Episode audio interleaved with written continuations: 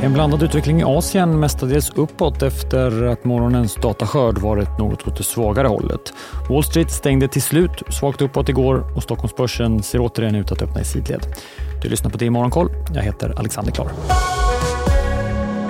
Det är ganska små rörelser på de asiatiska marknaderna. De kinesiska börserna håller sig kring nollan efter att vi fått både inflation och producentpriser under den tidiga morgonen.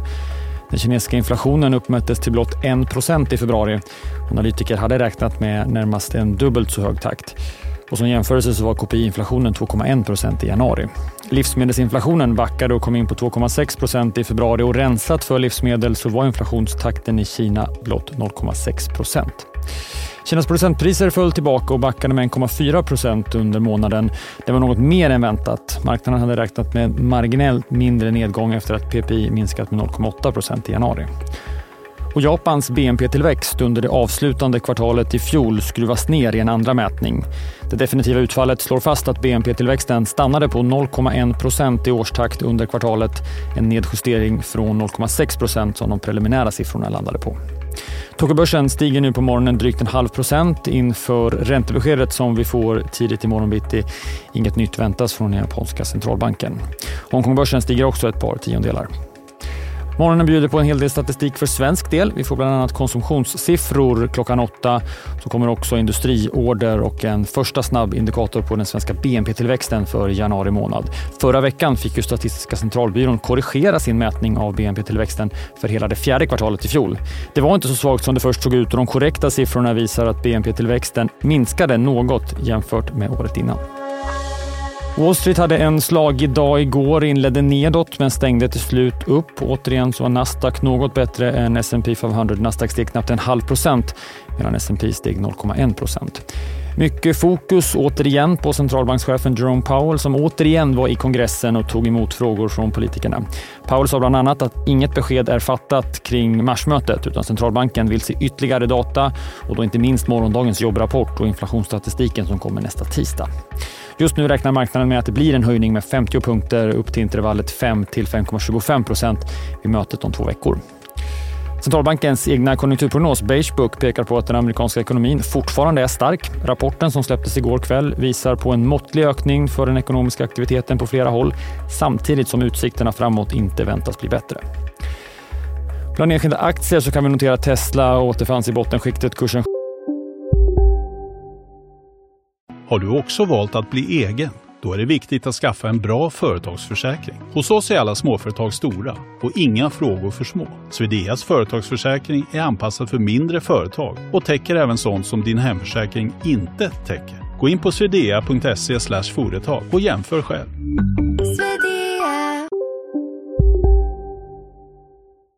Procent efter rapporter om att elbilstillverkaren utreds av amerikanska trafiksäkerhetsmyndigheten gällande klagomål på bilar där ratten lossnar under färd.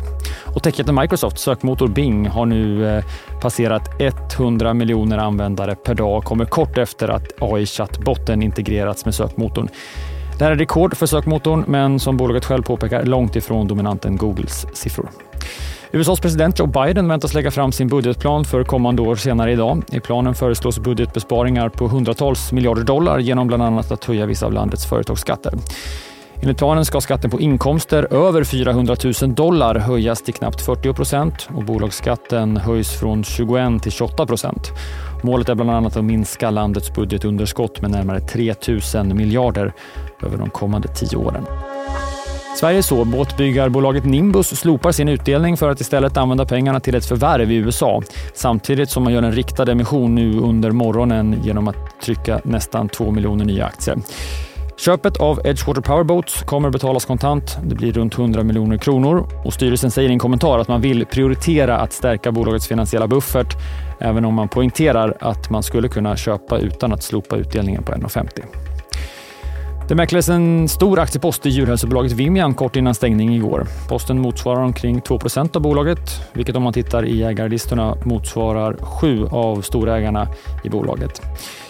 Vimian som rapporterade ett ökat justerat resultat igår handlades ner under dagen och aktien backade några procent.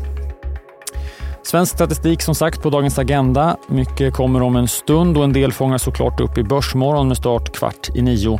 Ett program som idag gästas av investeraren David Bagge. Det går också att lyssna på programmet som podd klockan 11.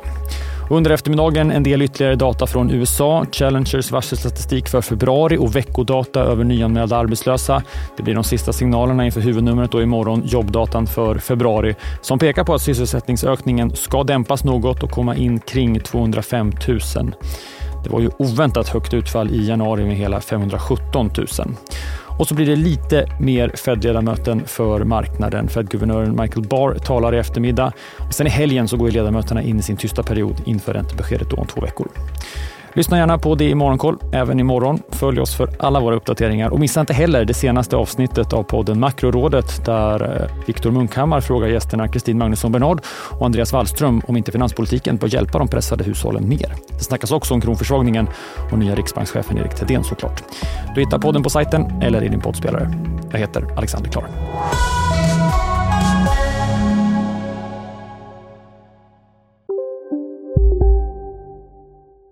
Där det finns ett samhälle, där finns det brott. Krimrummet är podden som tar brottsligheten på allvar.